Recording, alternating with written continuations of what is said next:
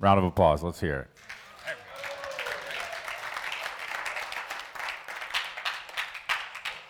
All right, guys.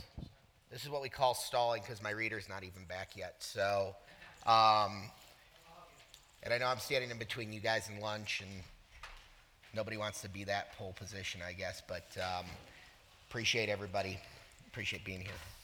So, uh, a couple things. So, first off, uh, want to highlight something uh, at the beginning that uh, Trevor said in his intro that uh, all of us speakers are clay, uh, just a little bit softer than most of these other guys in their chiseled bodies. My ball of clay.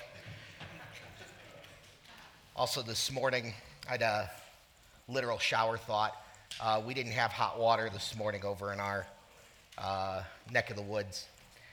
And uh, I was thinking about uh, the relative nature of time and eternity uh, because a 60 second freezing cold shower sure does feel like a long time when your coin purse is going up in you, your nipples feel so hard they could cut glass, and you're going, This is forever.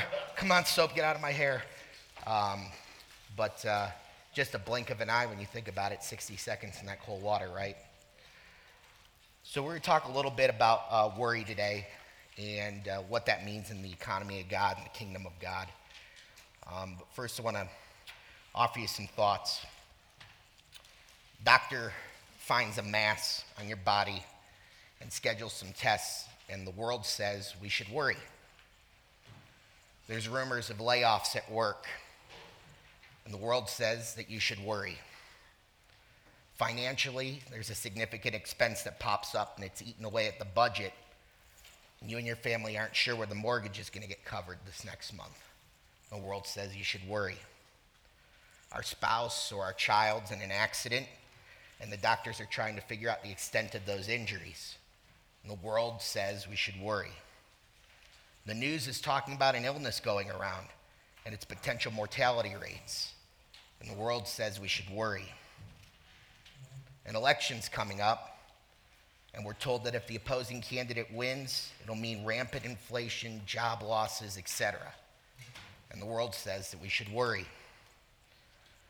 Your wife's expecting your third kid, and you live in a two bedroom house, and there's not another place to put another body. And the world says that you should worry about a bigger place. You're unhappy at your job, and the world says that you should be worried about finding the next gig. So, what's worry? Why do we do it? What does the Bible have to say about it? That's what we're going to dig into today. But first, let's pray. God, you are all knowing and all powerful. You are Lord. Nothing happens apart from your hand. Guide me as I deliver your message to these men, these men today. Protect the men, impart truth in your Holy Spirit to them. If it's not your message, stifle it, suppress it, and let these men drop it at the door before they leave. If it's your message, imprint it on their hearts. Let us be changed men who seek to do your holy will. Amen.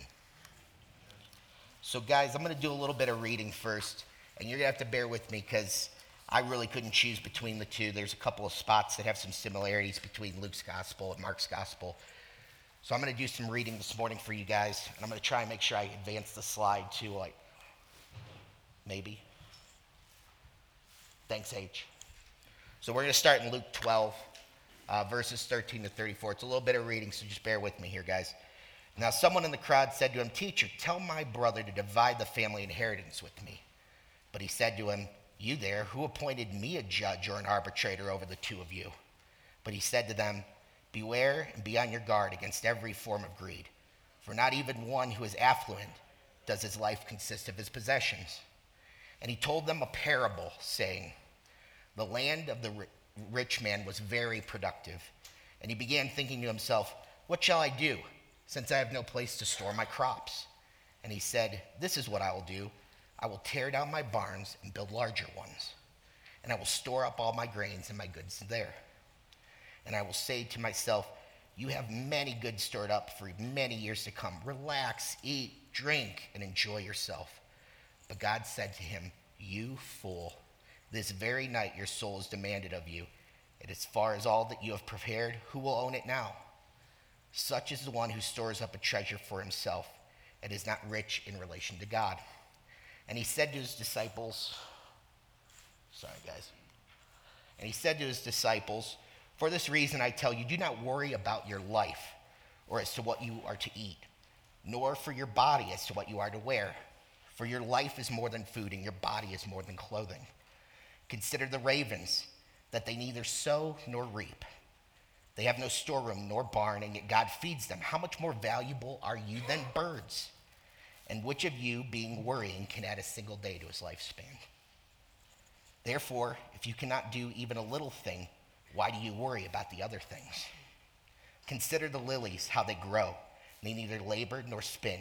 But I tell you, not even Solomon in all his glory clothed himself like one of these. Now, if God so clothes the grass of the field, which is alive today and tomorrow thrown into the furnace, how much more will he clothe you, you of little faith? And do not uh, seek what you are to eat and what you are to drink, and do not keep worrying. For all these things are what the nations of the world eagerly seek. And your Father who knows that you need these things. But seek his kingdom, and these things will be provided to you. Do not be afraid, little flock, because your Father has chosen to give you the kingdom. Sell your possessions and give to charity. Make yourselves money belts that do not wear out, an inexhaustible treasure in heaven, where no thief comes nor a moth destroy. For where your treasure is, there your heart will be will also. Now, I'm going to jump over to Matthew 6. Very similar, but he starts out a little different. No one can serve two masters. For either he will hate the one and love the other, or he will be devoted to one and despise the other. You cannot serve God and wealth. For this reason, I say to you, do not be worried about your life as to what you are to eat or what you are to drink, nor as to your body as to what you are to put on it. Very similar, right? Skip down a little bit. You get after where he says in uh, verse 29, and yet I say to you, not even Solomon in all his glory clothed himself like one of these. But if God so clothes the grass of the field, which is alive today and tomorrow is thrown into the furnace, will he not much more clothe you, you of little faith? Do not worry, saying, What will I eat, or what will I drink, or what will I wear for clothing? For the Gentiles eagerly seek all these things. For your heavenly Father knows that you need these things. But seek first his kingdom and his righteousness, and all these things will be provided to you. So do not worry about tomorrow for tomorrow will worry about itself. Each day has enough trouble of its own. So we see a lot of similarities here. He's talking about temporal things, wealth and clothing, um, and what the world eagerly seeks after. He uses that word, the world, or Gentiles, he uses later, and talks about them eagerly seeking these things. He talks about, calls them men of little faith when they worry about what they're going to wear or what they're going to eat. The lead ins are a little different, though. The language is a little different, but he has some similarities about what, what you're to seek. And he uses these words about the kingdom and treasure, where there's not a moth to destroy, eternal treasure. So, what's a kingdom? Jerry talked a little bit about how the early church tried to wed the faith with the kingdoms of the world. So, let's just boil down what a kingdom is in general terms. There is a Lord and over his people, his subjects, or his, the people in his subjugation, he has complete authority. And those people are to submit to what he decrees and what he wills. It's no different in the kingdom of God. And if you want to do a study that really puts into perspective what the kingdom of God is, go through all the parables of Christ and what he says about the kingdom, how precious it is, how it grows, where it is. In the Lord's Prayer, it says, Your kingdom come, your will be done. And that's no different. It's the will of the master, the will of the authority, the will of God in the kingdom of God. So let's talk about the will of God. And I felt pretty good about going into some of this because uh, Scott covered a little bit of this, I think, the other night. Um, and he's a pretty smart guy, so We'll go with some of that. So, God's will. I want to talk about first that I think men get overly concerned about the unknown will of God. But we have a tremendous amount of information about what the known will of God is. So let's break that down. God has told us through his Bible what he expects. We know that God wants our obedience to his commands and what he deems to be goodness or righteousness. I got uh, Craig, are you back in here? No? All right. Lost my reader. That's fine, though. So let's go through some, some verses here that talk about God's will and what he wants. John 14, 15. If you love me, you will keep my commandments. Oh, did lose? Oh man, I didn't know I did this. That's fun. I'm a PowerPoint novice, guys, so when I was putting this together, I didn't know I get to fly these in. This is great. All right, John 14, 15. If you love me, you'll keep my commandments. James 1:22. But prove yourselves doers of the word, not merely hearers who delude themselves. Romans 12:2. And do not be conformed to this world, but be transformed by the renewing of your mind, so that you may prove what the will of God is, that which is good and acceptable and perfect. 1 Thessalonians 4 3, part A. For this is the will of God, your sanctification. 1 Peter 2:15 For such is the will of God that by doing right you may silence the ignorance of foolish men. Sorry, that last one didn't fly up there. So the will of God is that we do his commandments, that we are obedient to him. That's the known will of God. We all know that. That's the truth in scripture. If you fail to do what God objectively says, that's his will, he will discipline you, which might mean not giving you insight into the subjective areas or the unknown will of God, or what the Bible gives us freedom to choose. So when the Bible doesn't speak about something, we know as Christians that we have liberty to make decisions. And those decisions are ones where we want to choose the will of God. But if you've not followed him in the ones that he's told you about, you could be under his thumb or under his discipline. And in which case, you might not be able to discern what the unknown will of God is. I'm going to come up for air and ask if there's questions. Okay, seeing none. Okay, so short of sin, God allows us to choose certain things. And we are, when we are outside of what God deems best for you, this is what we refer to as his permissive will. God's still in control, but he's allowed you to do something. Your risk is that if you're not deeming something best, if you're deeming something as best and God is not, you're crossing a line of willfulness, your willfulness, versus submission. So let's talk about some, some facts here. So I'm going to I'm going to scroll these up one at a time here. So when an authority wants or wills the same thing as you, we're in agreement. Everybody follow that so far? So if God says, I want you to do X, and you say, Yes, I would like to do X, that's great. You're in agreement. And this follows when you're in the commands of God as well, right?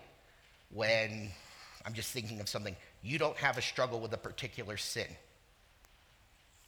God's blessed you, but you're in agreement. Your will is not different than His. So then you can have, you and the authority want or will something different.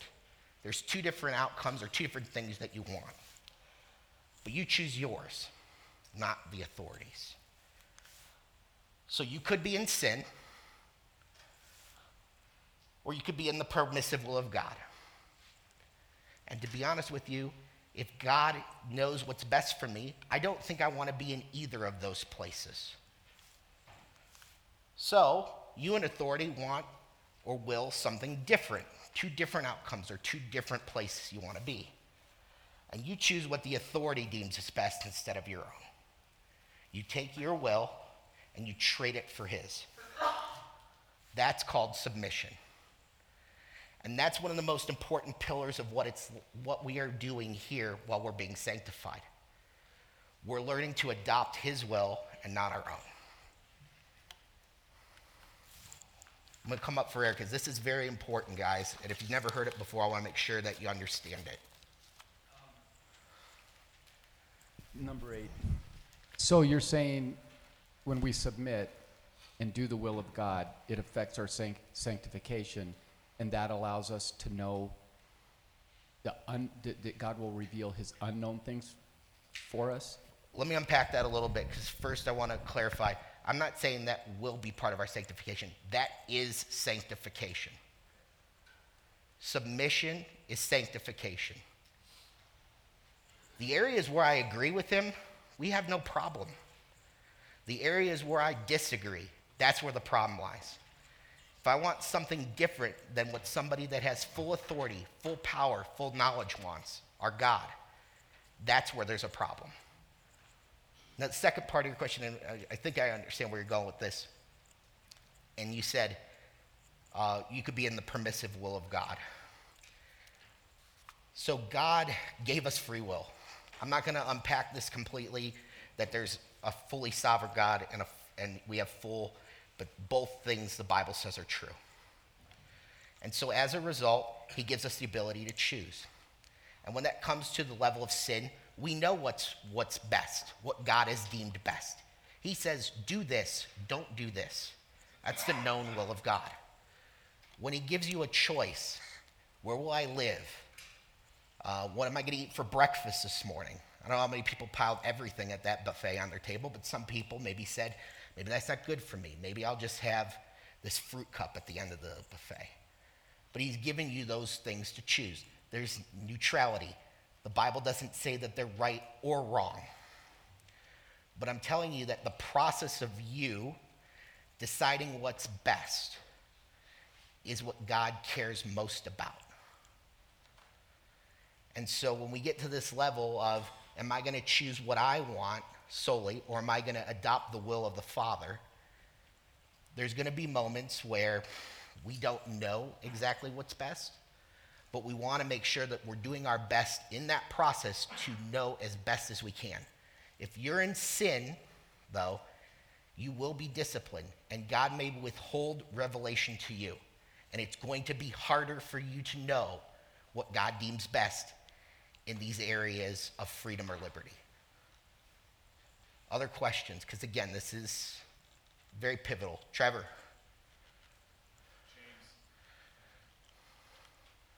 James, do you have an example of what could be God's permissive will versus his perfect will?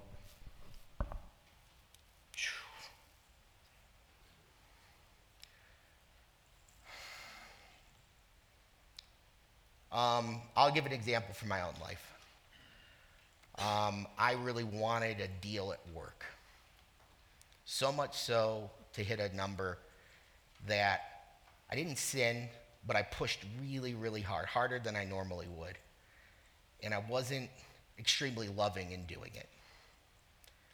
And there was a gnawing at my, at my gut. And I signed the deal up anyways. And that deal couldn't have gone more south. I mean, just bad. The customer was difficult.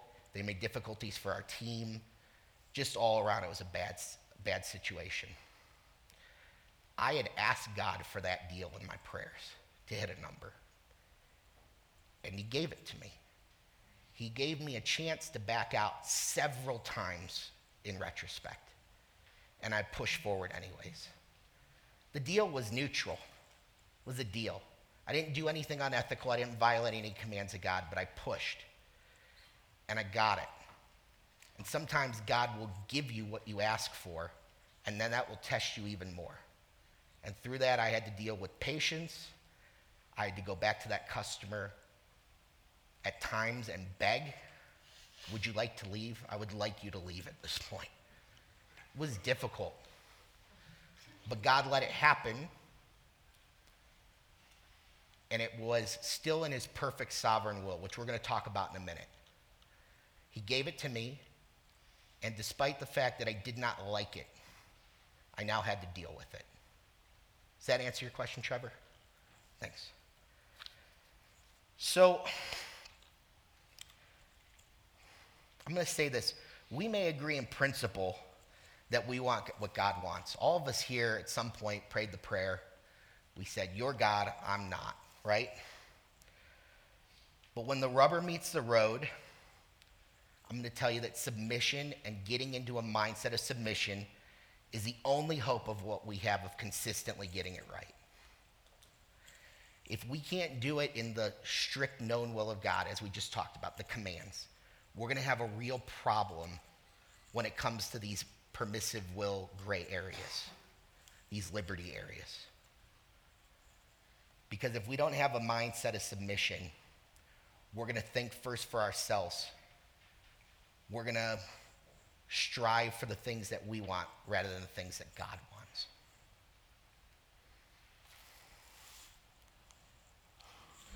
So let's talk about worry. It's a good preamble. We haven't even mentioned that word once since the title slide, right? So I'm going to give you a bit a, a dictionary definition of worry, and then we're going to go look at what that word worry was from Luke uh, 12 and Matthew 6, uh, the, from the Strong's Concordance.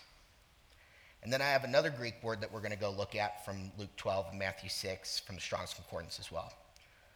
So, worry, biblical uh, dictionary definition, to give way to anxiety or unease, to allow one's mind to dwell on coming difficulties or troubles, whether actual or perceived. I'll repeat that. To give way to anxiety or unease to allow one's mind to dwell on coming difficulties or troubles, whether actual or perceived. So we think about the layoff, we think about the test, and our mind is automatically thinking about all the possibilities, all the outcomes. And there comes this dwelling and this anxiety and this unease about not knowing the end. The word worry in Luke 12 and in Matthew 6 is uh, from Strong's Concordance. It's merimai, merimnai. And if you guys don't know how to use Strong's Concordance, that's G3309. So every Greek word in the New Testament has a G and then a number. You can go look it up.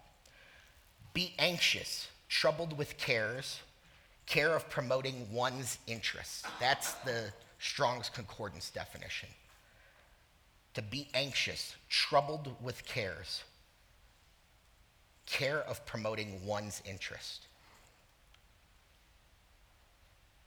We also see in the, those uh, verses that I read, seek, zeteo, that's G2212. It means to seek, to go after, to desire, to crave, to demand. So we talked a lot, or Scott talked a lot last night about desire and covetousness. Nailed it down pretty good. I'm going to say where I think this word, zeteo, gets is when you get to that word demand. And now we're talking about control and who has authority. And we'll go back to the, the three, three part phrase do I agree? Do I disagree? And if I disagree, what am I going to choose? my, or am I going to submit? My own interest, my own demand, my own idea, what I want to control, or that. So we do it because we're fixated on outcomes and, frankly, control. That's why we worry. What we want, the desires we have inbuilt, they come to roost. Proverbs 14, 12 to 16 says, But there is a way which seems right to a man or to a person, but in the end is the way of death. Even in laughter, the heart may be in pain, and the end of joy may be grief.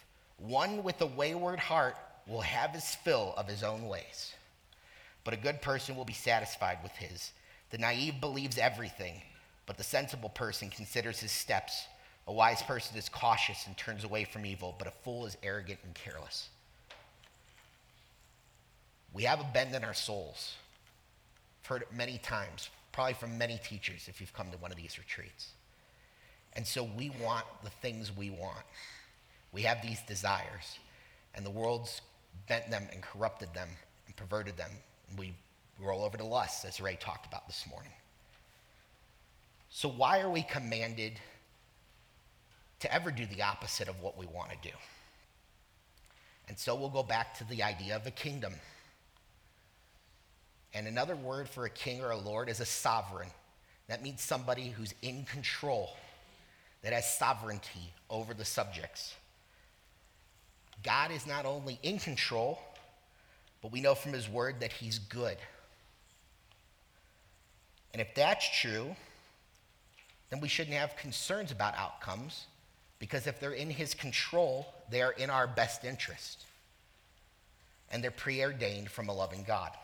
So let's look at some scripture. So Isaiah 46, 9 to 10. Yeah, awesome. I hate the sound of my voice on recording, so we're going to break it up a little bit here and there with Craig's uh, for the sake of posterity. Go ahead there, Craig. Remember, remember the former things long past, for I am God and there is no other. I am God and there is none like me, declaring the end from the beginning and from ancient times things which have not been done. Saying, My plan will be established and I will accomplish all my good pleasure. How about the next verse there? 40, Isaiah 45 7. The one forming light and creating darkness, causing well being and creating disaster. I am the Lord who does all these things. I'll point out here this isn't just the things we want. I'm not sure you guys understand this, but disaster, calamity, however the translation goes, those don't seem to be things that I would choose willingly to walk into. But that means everything is under his thumb. How about next verse there? First Chronicles 29:11. Yours, Lord, is the greatness, the power, the glory, the victory, and the majesty. Indeed, everything that is in the heavens and on earth, yours is the dominion. Lord, you exalt yourself as head over all. Give me the next one too, Daniel 4:35. Daniel 4:35 All the inhabitants of the earth are of no account, but he does according to his will among the army of heaven and among the inhabitants of earth, and no one can fend off his hand or say to him, What have you done? I'm going to jump into New Testament. Ephesians 1 11 and 12. In him we also have ob- obtained the inheritance, having been predestined according to the purpose of him who works all things in accordance with the plan of his will, to the end that we who were the first to hope in the Christ would be to the praise of his glory. And last one there for me. Romans 8:28. And we know that God causes all things to work together for good to those who love God, to those who are called according to his purpose. So we see God is sovereign over everything, and we see that He's good. He seeks our best interest, especially from those last two verses.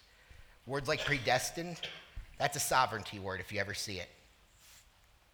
it means it happened, it's going to happen, and by the thumb of God, it's going to happen. And it's, by the way, according to purpose and His plan and His will. And it's for uh, for our first hope, right? It talks about. And then in 828, for, uh, for the good of those who love God, to those who are called, again, predestined, to his purpose. So God's good and God's in control. So, problem man has is God got there first, as I've heard some wiser men than me say. And what happens is when we get through and we see these outcomes and we're focused on them and we're not in submission and we want different, you can end up with things like anger, discontentment, like Scott talked about last night, and disappointment. And what's really happening is we're disagreeing with how a sovereign God is running his universe when that happens. Say that one more time. If you're upset, discontent, disappointed, angry with an outcome, you're disagreeing with how a sovereign God is running his universe. And I'll just direct your attention to Job. And based on time, I'm not going to go through all these verses, but I'm going to highlight them for you. Take some time, go to Job chapter 38 to 39:30. And then hear what Job says in 40, 1 to 5. And then God jumps in and says, Oh no, buddy. Chapter 40, verse 6 to 41, 34.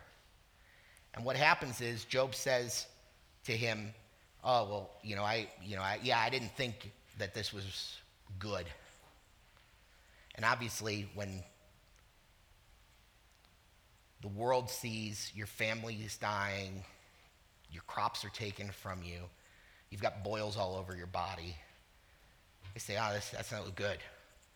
And he got bad advice from friends, all this stuff, but even in the end, he wouldn't curse God for what was happening to him. But he also didn't want it. And he didn't see it from God as goodness. And so then he jumps in and he says, Well, I, you know, I really just, you know, I had a hard time with this. And God says, Well, first off, at first, God chastises him and says, Don't you know who I am? He says, Gird your loins like a man. Sack up, buddy, because I'm going to tell you who I am. And he proceeds to tell him about all the things he's done, created, his sovereignty, everything under his thumb. And then Job says, ah, well, really didn't have, I don't have an excuse then, you're right. And he says, no, no, maybe you didn't hear me the first time.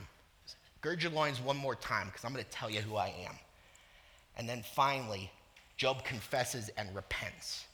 And that's in 41, 1 to 6. So go take some time and, and look at that on your own, guys, because we don't have time to go through all those verses. But really um, puts it into perspective about this idea of outcomes. So let's go back to worry, right? The things that haven't even happened yet. Think about how silly it is that you're thinking about what you perceive to be the worst possible outcome coming to fruition, and you're fixated on that outcome, and it might not even happen. You don't get laid off. The mass was benign. Your kid or your spouse pulls through it.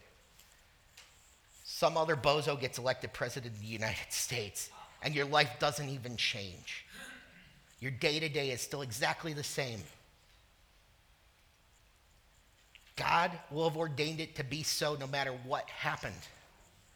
And so your fixation on this maybe or this could have or this would have, it's complete rubbish. And you're commanded not to do it in Luke 12 and Matthew 6. So let's talk about the things we can control. And then I'm going to finish up and we're going to. Oh. Actually, real, uh, real quick, I want to run through these quick verses here. Craig, you're such a good reader. Thanks, buddy. Proverbs 19:21. Many plans are in a person's heart, but the advice of the Lord will stand. I've heard that explained. The plans are man's, but the odds are God's. You're thinking about this outcome and what you want, but God's going to ordain it to be the way He wants it to be. A sovereign God will put it in its place. How about the next verse? James 4 13 through 15. Come now, you who say today or tomorrow, we will go to such and such a city and spend a year there and engage in business and make a profit. Yet you do not know what your life will be like tomorrow. But you are just a vapor that appears for a little while and then vanishes away. Instead, you ought to say, If the Lord wills, we will live and also do this or that. Again, God doesn't tell us everything. He leaves gray area, He leaves liberty in His Word. You can go do business somewhere, you can go expand your business down to a place. But don't say this is going to happen. If God wills it, let's go with that. And by the way, that word there, vapor, go, go look at that word. It means like when you go out and you breathe and then it's gone, just vanishes. Really puts it into perspective of who we are. About Roman, uh, the next one there, Romans 9, 20 to 21. Yes. On the contrary, contrary, who are you, you foolish person, who answers back to God? The thing molded will not say to the molder, Why did you make me like this? Will it? Or does the potter not have the right over the clay to make from the same lump one object for honorable use and, an, another for common use. And that's the thing. So even if you're willing to admit, right, that you're under a sovereign God's thumb, uh, sovereign God's thumb, and then you want to thumb your nose back about what you don't like or what you don't want, who's the clay to tell the potter the way it should be? There was Job's era, error. There was Job's problem. So let's talk about the things we can't control. So, pro, um, what do we control? Effort. How hard we work and what we go after. So, we do get to control our work, our efforts, what we seek. We'll come back to that in a minute. We control our attitude. I've heard people talk about happiness already this weekend. And happiness has the same root, root word as happenstance, or things that may occur. It means that you're dependent on the situation for how you feel. Joyfulness, in every sense of the word from biblical standards, is about your um, glorifying back despite circumstances. So, no matter what's going on, you have control over your attitude. And the last one, and I put a little asterisk next to this one obedience. Foregoing my desires for something else. And I put the asterisk next to there because I do um, intend that while all these things are in our control, that we need help desperately. And that's the indwelling of the Holy Spirit that Christ gave us, that counselor, to seek after these things correctly. So, that's great, James. You told us a lot about problems and a sovereign God, and you told us about not to worry. So, what, what the heck are we supposed to do here, right? So, I'm going to boil this down to the three P's purpose, position, and prayer. So, the first one, purpose. We've talked about that already here a lot today. What do you seek? Are you seeking the kingdom of God, the growth of it? Are you going after 2 Timothy 2 2? Do you crave it? That word seek means to crave it, demand it, desire it. Do you want it as bad? Real quick, I want to do a quick exercise. How am I doing on time, Trevor? I know I'm 12:15, but but okay. All right, we're going to do an exercise. Um, who here has ever heard that uh, silly thing where somebody says, "Hey, you want two million dollars, or do you want me to give you a penny and double it every day for 30 days?" Anybody hear that? Anybody? Okay. Uh, anybody that's near a mic, raise your hand real quick. Noah, raise your hand. Do you know how, grab a mic real quick. Do you know how much a penny is if you double it every 30 days? And if you don't know exactly, you could ballpark it. Is this working? Yeah. Yep. There we go. Four billion. Four million. Close. It's definitely above two million. It's 5.3 million. 5.36 million dollars. Okay. So let's take the penny and set it aside for a second. I want every guy that's under the age of 25 to stand up real quick.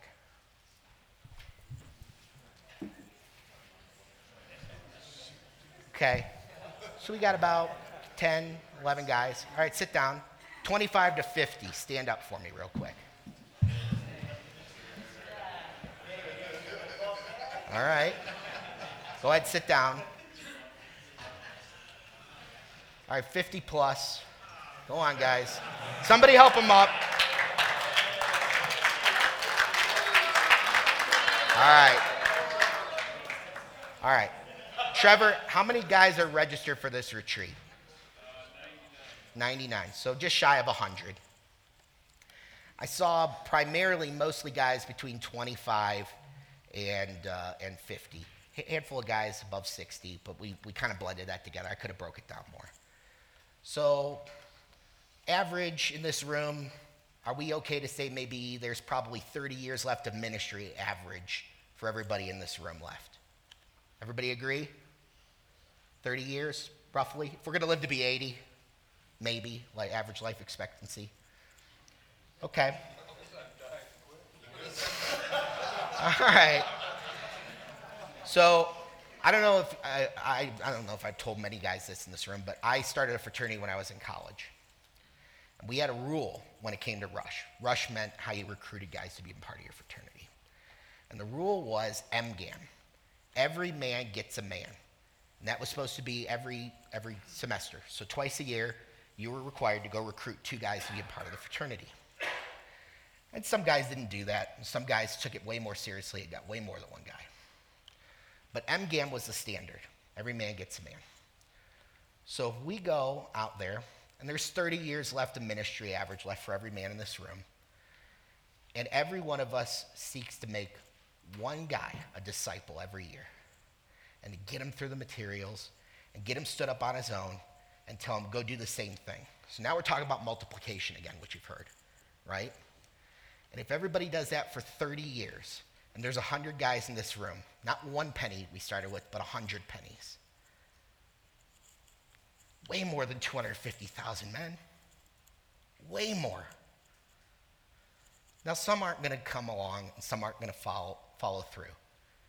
But if we try and hold ourselves to that standard, to go get a man, every man gets a man, and we're focused on that, and we crave it and we desire it, way more than 250,000 followers, guys. It'll be so beautiful. Let's talk about the second P. I'm going to skip some verses here, guys. I just talking a little bit here about what we seek. You can go look these verses up. Psalm 10:4, 1 John 2, 15 to 17. Second P, position. Talked a lot about God's sovereignty today and his goodness. I am a slave, a bondservant. Paul recognizes every time he writes a letter to, to a, a group. He is a slave to Christ. He is Lord, I am not.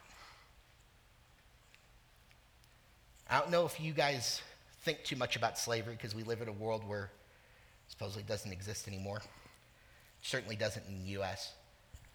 But we don't think in terms of a slave. And I know that a lot of Christendom, to use uh, Jerry's term from earlier, they talk a lot about being friends with God. And despite the fact that he chooses me to be his friend, I'm his slave. He calls us sons and daughters, but we must not forget our place, our position to him. And this will affect you with worry and dealing with outcomes, most assuredly. I'm going to go to Revelation 4:11, and I'll read this one. Worthy are you, our Lord and our God, to receive glory and honor and power, for you created all things, and this last part here, because of your will they existed and were created. That means me and you. How about the next one there? Proverbs 3 5 to 6. Trust in the Lord with all your heart and lean not on your own understanding. In all your ways, acknowledge him, and he will make your path straight. Jeremiah 17 7 to 8. Craig, can you read that for me? Give me a break on my voice here, bud. Yes. But blessed is the one who trusts in the Lord, whose confidence is in him. They will be like a tree planted by the water that sends out its roots by the stream. It does not fear when heat comes. It, its leaves are always green. It has no worries in a year of drought. It never fails to bear fruit. When we think about position, I want you guys to remember that God's sovereign and He's good. And because of these last two verses, we can trust Him and we can have security in doing so. Last P, prayer. Our position is to be thankful and joyful. I've talked about that already. With submission, our desires or outcomes are not happening, His are. And we need to come to terms that God is good and in control, and not simply mouth these things in these statements. And I believe that prayer is one of our most effective tools in coming to those terms. So we've got some verses here. Let's read, uh, Craig, still give me a break on the voice here. How about 1 Peter 5 7? Cast all your anxiety on him because he cares for you. About Colossians 3:15. Let the peace of Christ rule in your hearts, since as members of one body you were called to peace, and be thankful. Psalm 55:22. Cast your cares on the Lord, and he will sustain you. He will never let the righteous be shaken. Philippians 4, 6 to 7. Do not be anxious about anything, but in prayer and petition with thanksgiving, present your request. Let your request be known to God, and the peace of God, which transcends all understanding, will guard your hearts and your minds in Christ Jesus. That's a promise there, guys, right? It's a command followed by a promise. How about Psalm 94 19? When your anxiety was great within me, your consolation brought me joy. And last one, um, right before that says pray unceasingly in, in verse 17, but read me 1 Thessalonians 5.18. In everything give thanks, for this is God's will for you in Christ Jesus.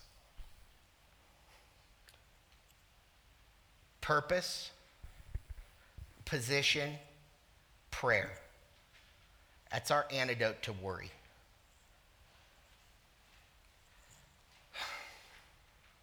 Struggles don't go away, guys, when you become a Christian. As much as everybody wants to paint that picture, there's still things that come into your life because we are still being sanctified. We want something opposite. We want pleasure, not pain. But it comes. God promises it, promises persecution. He promises struggle. But it's for your refinement. So I'm going to leave you with an allegory here, and then we'll go grab some grub all together. We're going to talk about the potato, the egg, and the coffee beans. Okay? Who here had coffee this morning? Thank God for coffee. Um, all go into the same boiling pot. The potato's hard, real hard, right? I got to tell you, I was definitely a potato pre Christ. So hard. Potato goes into the pot, it gets soft and mushy. Egg, fragile, delicate. Doesn't know what's coming. It goes into the pot, it comes out hard, unrelenting. Coffee goes into the same boiling water. And the coffee changes the world around it. It doesn't let it doesn't let the, the bad circumstances permeate everywhere else. So I don't want to be a potato anymore. I certainly don't want any of you that aren't understanding of how God's sovereign over outcomes to be fragile as the egg and go in and be hardened and not understand, be angry and discontent. We need to be the coffee beans, right? We need to go in, understand that these are sovereignty things from God, and be changed and sanctified, and then exhibit that to the world around us and our disciples. Thanks, men.